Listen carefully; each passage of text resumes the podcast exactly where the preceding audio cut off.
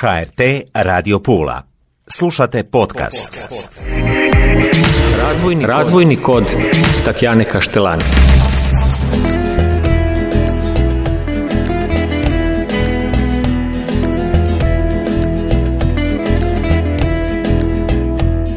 Mi došle, poštovane slušateljice i slušatelji, evo nas u još jednoj emisiji. A meni je izuzetna čast. Moja gošća je Zuzana Hoti Radolović. Dobro mi došli. Dobar dan, bolje vas našla. Drago mi je što ste s nama. Zuzana, najprije da vas pitam kako ste? Odlično. Evo, baš nam je drago. Puno, puno toga već u pripremi ste mi rekli. Pričali smo o osobama s invaliditetom. To je i naša današnja tema.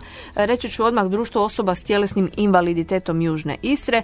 Zuzana, Zuzi, nemojte nam zamjeriti ako ćemo biti i na ti, jer tu smo, e, radimo zajedno, doprinosimo svako na svoj način. Zuzi, e, pričali smo o osobama s invaliditetom. Što osoba s invaliditetom u stvari znači?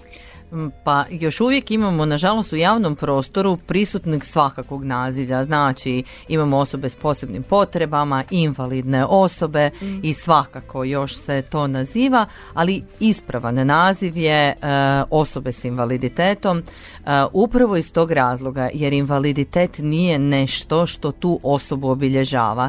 E, ona ima sve svoje i vrline i mane mm. kao i sve druge osobe, ali je invaliditet nešto što nosi i nešto što joj je dato ili rođenjem ili stečeno kroz život. Meni je bila najbolja situacija u kojoj mi je kolega, kada sam tek počinjala raditi, objasnio kako on nema nikakve posebne potrebe, već da on ima jednake potrebe kao i svi drugi, samo ih ponekada zadovoljava na možda drugačiji način. Mhm. Evo ga, i to je najbolji način na koji je e, potrebno razmišljati o osobama s invaliditetom.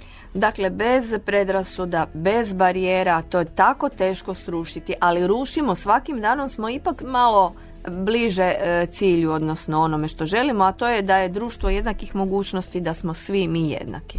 Naravno da nismo, odnosno svako ima neke svoje potrebe i općenito u životu.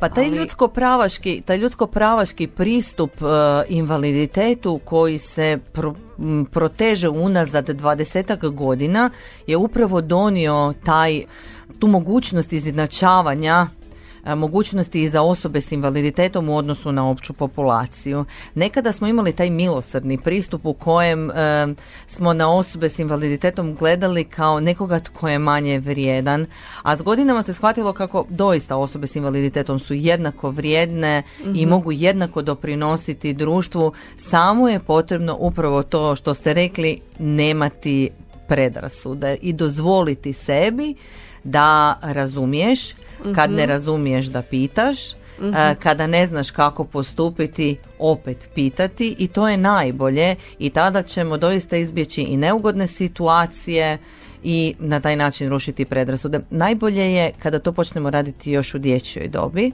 i zato je izvanredna činjenica da već dvadesetak godina opet imamo školovanje djece s poteškoćama u redovitim školama gdje se oni integriraju, odnosno dio su zajednice od mhm. svog čak i od e, vrtičke dobi pa preko toga osnovna škola, srednja škola, sada ih sve više i više imamo na visokoobrazovnim, u visokoobrazovnim ustanovama. uh razgovarali smo prije o tome da prije 20 godina djeca su se školovala u posebnim ustanovama, mhm. znači nije, nismo imali mogućnost da djeca koja su intelektualno potpuno očuvana da nam idu u redovite škole.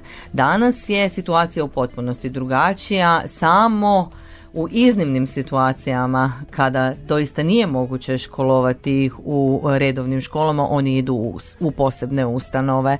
Mhm. E, samim time im je otvorena bolja mogućnost i za srednjoškolsko obrazovanje. A nakon stjecanja srednjoškolskog obrazovanja sve više njih se odlučuje i za visoko obrazovanje još davne 2003. godine ja mislim da je Hrvatska donijela odluku da će se u potpunosti deinstitucionalizirati, no infrastrukturno nismo mhm. pratili te odluke, tako da je trebalo puno vremena da od škola koje su apsolutno nepristupačne dođemo danas, govorim za Pulu, mhm. gdje imamo gotovo sve osnovne škole koje su pristupačne osobama smanjene pokretljivosti, uh gdje imamo gotovo sve srednje škole. Kada bude gotova lipa nastoji. Ja mislim da ćemo tada riješiti problem, da ćemo tada imati sve škole koje su pristupačne. Jedino nam gimnazija ostaje. Ja se nadam da će jednog dana osvanuti to dizalo u tom dvorištu i da će biti mada djeca koja se kreću s pomoći invalidskih kolica već sada idu u gimnaziju, drugačije im se organizira nastava. uh a onda poslije toga dolazi visokoškolsko obrazovanje, sve više sveučilišta imaju urede za osobe s invaliditetom, imamo Zagrebačko i Riječko koje imaju odlično organizirane urede za osobe s invaliditetom. I Pulsko sveučilište je imalo ured za osobe s invaliditetom koje je osnovala gospođa koja je tu potrebu osjetila na vlastitoj koži, no nažalost ona više ne radi na sveučilištu, tako da od tada nemamo informacija što se događa sa tim uredom za osobe s invaliditetom na Pulskom sveučilištu. Ovih dana pogledali smo e, skrivene pupoljke boljega društva. Jedna od glumica, u stvari sudionica filma, sad skrećem na temu na ne manje važno područje, a to je tržišta rada. Rekla je u tom filmu kako poslodavci jednostavno se više mogu bojati, da tako nazovem, običnih pod navodnicima osoba nego osoba s invaliditetom. Jer će ti osoba s invaliditetom dati sve od sebe, njoj je stalo raditi, to u stvari e, apsolutno je istina jer kada daješ sve od sebe, a takve osobe doista žele zato što se nažalost trebaju dokazivati, a ne bi se trebale dokazivati. Pa dobro, ja mislim da se svatko od nas u jednom trenutku nađe u nekakvoj potrebi, ne samo zbog drugih, nego i zbog sebe. Naravno, naravno, to za sve vrijedi. Da, da. Ali mislim inače ona nadogradnja, kad govorimo o nadogradnji. Pa problem je u tome da svi nepoznavanje što invaliditet nosi. Znači, uglavnom ljudi se boje u neznanju. Znači, kada nešto ne znaš, onda se toga i bojiš. Mhm.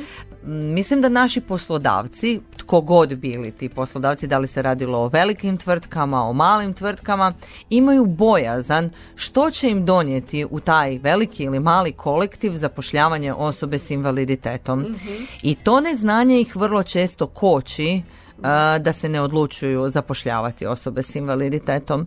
Da. Jednostavno pa, ne znaju niti koje su prednosti. Evo spomenući samo jedno dva svjetla primjera. Jedan je Infobip u tom filmu. E, pogledajte, dragi naši slušatelji, film obavezno. Ako ste poslodavci, ako ste mladi, film je doista preporuka velika. Dakle, dve, e, dva svjetla primjera. Jedan je u Infobipu, a jedan je u firmi, čini mi se, Istriante Dinjan. Da. Dakle, osobe koje su zlatne za kolektiv, u, u više struko zlatne. Dobro, nećemo sve otkrivati. Da. Ispričavam se što sam prekinula. Ne, ne, sve u redu. upravo tako. Sa mnom u uredu radi kolegica koja je osoba s invaliditetom, koja je isto jedna od protagonistica u filmu. uh 20 godina jedino bolovanje na kojem je bila je bilo bolovanje radi održavanja trudnoća, a nakon toga ovaj rodiljni dopust. To je jedino bolovanje na kojem je kolegica bila. A e, poslodavci vrlo često imaju tu bojazan da će im osobe s invaliditetom biti često na bolovanju. uh Iz vlastitog iskustva mogu reći kako to nije istina. Ima nekoliko još svjetlih primjera ja mogu konkretno govoriti za naše članove za koje poznajem i koje pratim od vremena od kada su se zaposlili pa e, mogu spomenuti zaposlenika Pula Parkinga koji je naš član mhm. koji radi tamo već ja mislim jedno 15 godina ja mhm. mislim da on isto tako bez obzira na kišu, vjetar e, ne znam što taj je uvijek u pogonu, uvijek je na cesti i činjenica da je osoba s invaliditetom uopće mu ne smeta da bi dobro obavljao svoj posao. Mhm. E, upravo filmovi kao što su Poljupci ruše takve predrasude. I Poljupci i Pupoljci. I Poljupci i Pupoljci, da. Ovaj, ja mislim da su da upravo takvi filmovi ruše predrasude e, i upravo upoznavanje šire javnosti e, sa tim činjenicama možda dovodi do toga da se društvo mijenja. Mhm. A društvo se mijenja. Znači, opet govorimo obrazovanje, struktura obrazovanja se promijenila. Mhm. Znači sve je više osoba s invaliditetom koje završavaju srednjoškolsko obrazovanje mhm. i sve je više osoba koje imaju visoko obrazovanje. Samim time ih i poslodavci prepoznaju na tržištu rada kao kvalitetnu i potencijalnu radnu snagu. Primjeri dobre prakse upoznaju i druge poslodavce, ok, ako je on uspio, mogao bih uspjeti i ja, mogao bi i ja zaposliti. Možda i ja ću imati nekakva svoja iskustva, ne moraju biti identična kao što su njegova. I mislim da se na taj način u stvari onda društvo mijenja i postaje bolje, otvorenije, kvalitetnije, inkluzivnije. Da, jer društvo koje je socijalno razvijeno je razvijeno društvo. Pa kažu da je društvo koje vodi brigu o najosjetljivijim kategorijama svoga građana da pokazuje na taj način koliko vodi brigu, da na taj način pokazuje koliko je razvijeno. Da. Dvije stvari ne smijemo preskočiti u ovom razgovoru, a to je um, uz ostale, jer ovo je razgovor koji je samo prvi korak. Morat ćemo Suzana i dalje nastaviti jer je ovakva tema ne možeš jednostavno strpati u jednu emisiju. Brojni su mi, brojne osobe s invaliditetom jednostavno s kojima sam razgovarala kažu i svi ćemo se složiti, dovoljno je samo da svatko od nas sjedne u kolica i provede u njima jedan dan. Pa, u invalidska kolica i provede u njima jedan dan ili možda jedan sat pa, ili možda pet minuta. Upravo sam to htjela reći, nije čak možda niti potrebno jedan dan. Da. E, znači, ja moram naglasiti da je e, za našim društvom, za društvom osoba s tjelesnim invaliditetom je 40 godina rada. U tih 40 mhm. godina jedan od najvećih e, poslova koje je društvo određivalo je upravo uklanjanje prostornih barijera i još uvijek ih ima, nažalost. mm I koliko god se na tome radi, one se stvaraju u manjoj mjeri, ali još uvijek se stvaraju. mm Još uvijek e, ne postoji toliko razvijena svijest da e, rampa nije samo zadovoljenje forme, već da ona mora biti kvalitetno napravljena i mora biti napravljena sukladno pravilniku kako bi se njom osoba s invaliditetom, ne samo osoba koja se kreće uz pomoć invalidskih kolica, već i ostale osobe smanjene pokretljivosti mogle koristiti. mm I nakon 40 godina e, i dalje traje ta borba.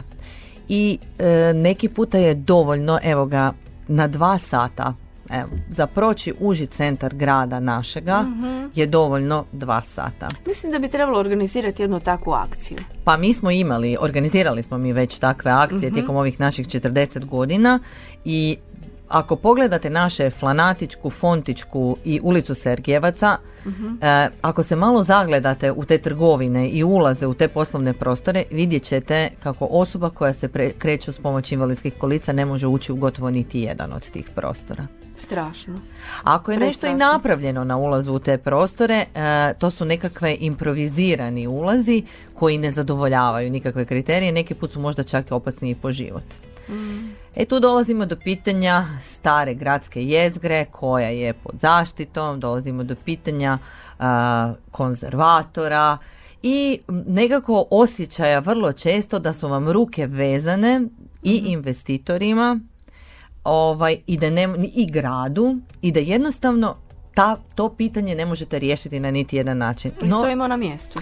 Ali rješenja postoje. uh Rješenja postoje, e, zasigurno rješenja postoje. Mi smo neke, neka rješenja i nudili, nažalost, ta rješenja su dola, nisu prihvaćana, no kada se bilo što, najbolje je kada se nešto planira, uh izgradnja, e, adaptacija, bilo što, uključiti osobe s invaliditetom.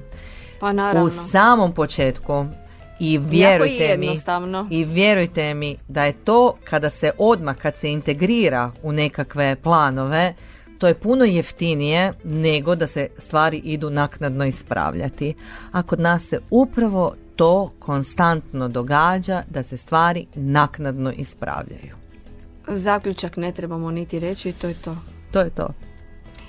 Tijekom svih ovih godina, evo spomenuli ste, odnosno spomenuli si tih 40 godina i 20 godina si ti u društvu, 20 godina ste vi u društvu.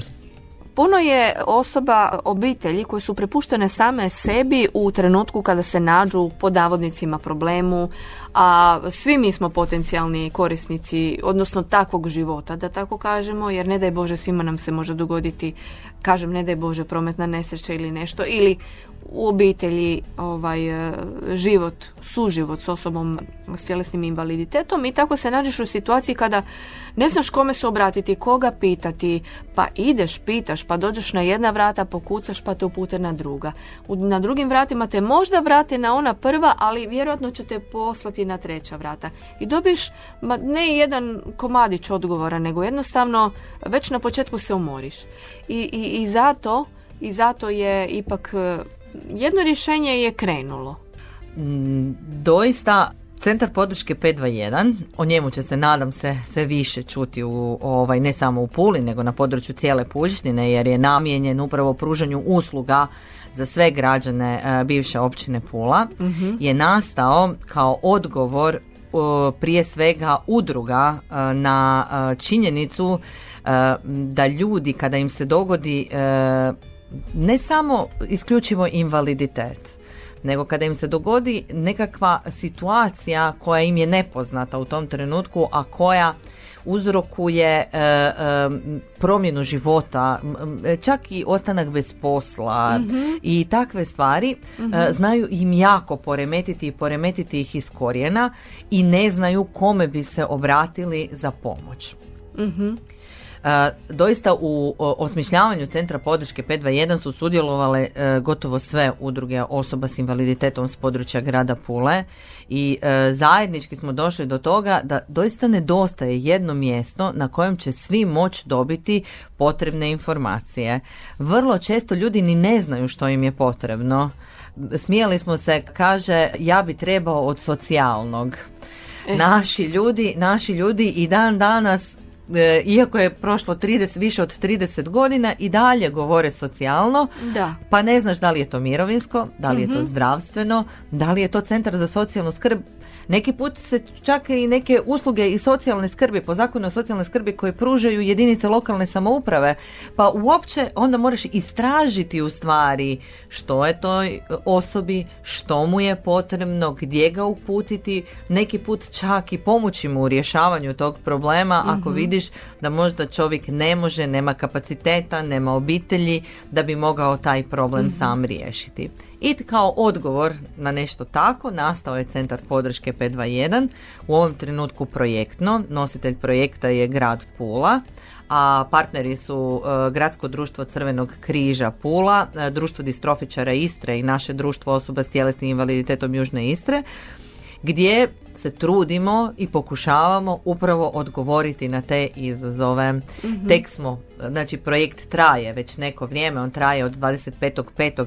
2021. godine, no odrađivale su se pripremne radnje, adaptirao se prostor e, i sve ono što je pripremno trebalo odraditi. Sada smo otvorili taj centar i dovršavamo tu informatičku platformu koja nam je u stvari nekakva baza i nekakva trajna dodana vrijednost koja će ostati ovaj gradu mhm. i Puljštini općenito gdje ćemo kroz tu bazu podataka bilježiti korisnike i njihove potrebe. S druge strane imamo već jedan popis od dvjestotinjak pružatelja uh, socijalnih, zdravstvenih i ostalih usluga. Moći ćemo, želimo dobiti rezultat u stvari koje usluge imamo, Jesu li nam dovoljne te usluge koje imamo? Da li je nekih usluga premalo? Je li nekih usluga previše? I ovaj, koje su to usluge koje nam nedostaju. mm vođeni činjenicom da je sve više i više i starije populacije koja nevezano za čin, da li su osobe s invaliditetom ili ne, dolazi do propadanja i mišićnog i lokomotornog sustava i dolazi do određenih poteškoća s godin, mm jednostavno godine to donesu. E, postajemo sve starija nacija i sve više ćemo takvih usluga u zajednici trebati. E, moramo reći da je to jedini, koliko ja znam, takav centar podrške u Hrvatskoj ma ne samo u Hrvatskoj, to je i šire. Mi smo, eh, kad smo počeli to raditi, morali smo tražiti negdje i nekakve primjere dobre prakse. Morali smo se dobro pomučiti i skopati. U prvom trenutku smo mislili da možda krivo razmišljamo, a onda je prije par mjeseci izašao jedan dokument Svjetske zdravstvene organizacije mhm. gdje se upravo govori o osnivanju takvih centara i gdje se upravo daje preporuka za osnivanje takvih centara koji će povezivati mhm. sve te usluge i gdje će raditi takozvani link worker, to su osobe koje će povezivati sustave, odnosno povezivati korisnike i pružatelje usluga i upravo se daje preporuka da se osnivaju takvi, ovaj, e, takvi centri i mhm. onda smo rekli yes, ok, super, znači radimo dobru stvar, dobro razmišljamo, samo smo možda bili malo previše avangardni.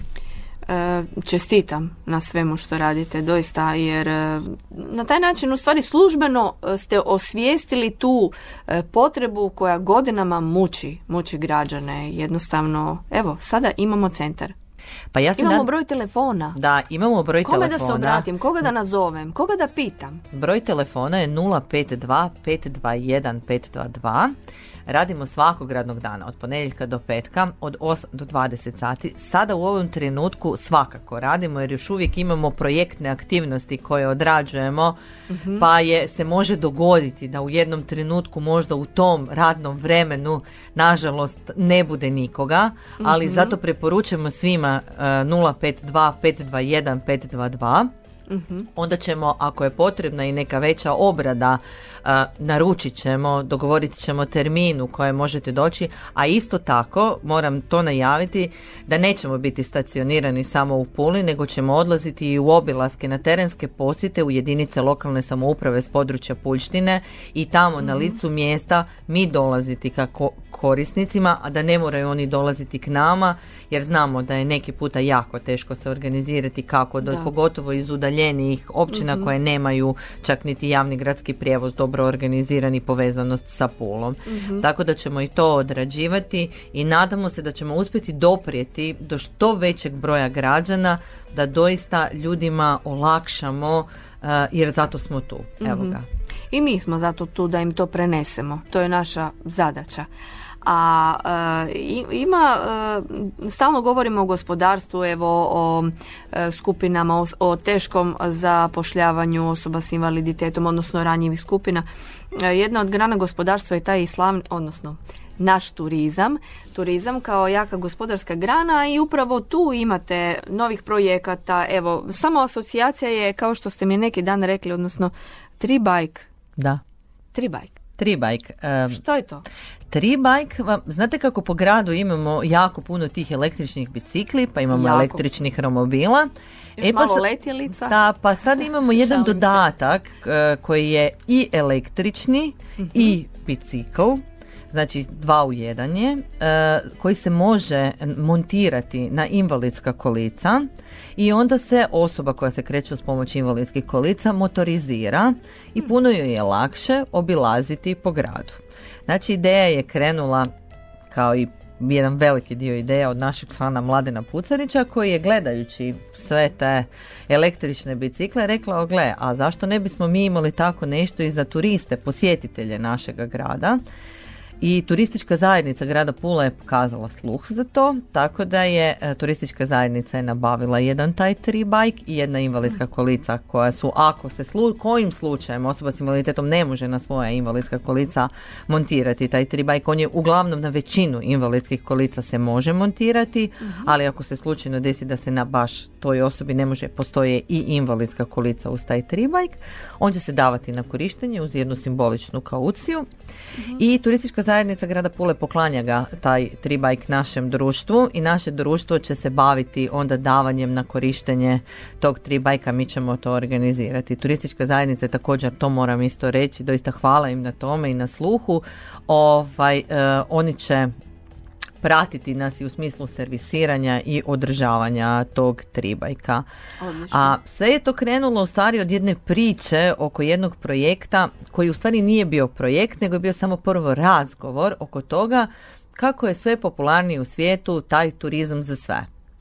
A to znači da je svjetska turistička organizacija osvijestila koliko ljudi na svijetu putuje i koliko ljudi su među njima i osobe s invaliditetom i kako je tim osobama e, na neki način oduzeto pravo putovanja zbog toga što im destinacije na koje bi željeli ići nisu pristupačne. Mhm. Nema pristupačnog smještaja, nema pristupačnih sadržaja, muzeja, e, ovaj, prostora, javnih površina mhm. i osvijestili, znači nakon osvještavanja svega toga, počelo se raditi na tome, aha, to je cijelo jedno novo tržište kamo se turizam može širiti. Ne mora biti sve samo, ali to je i moje ljudsko pravo svakoga od nas da želi putovati. Naravno.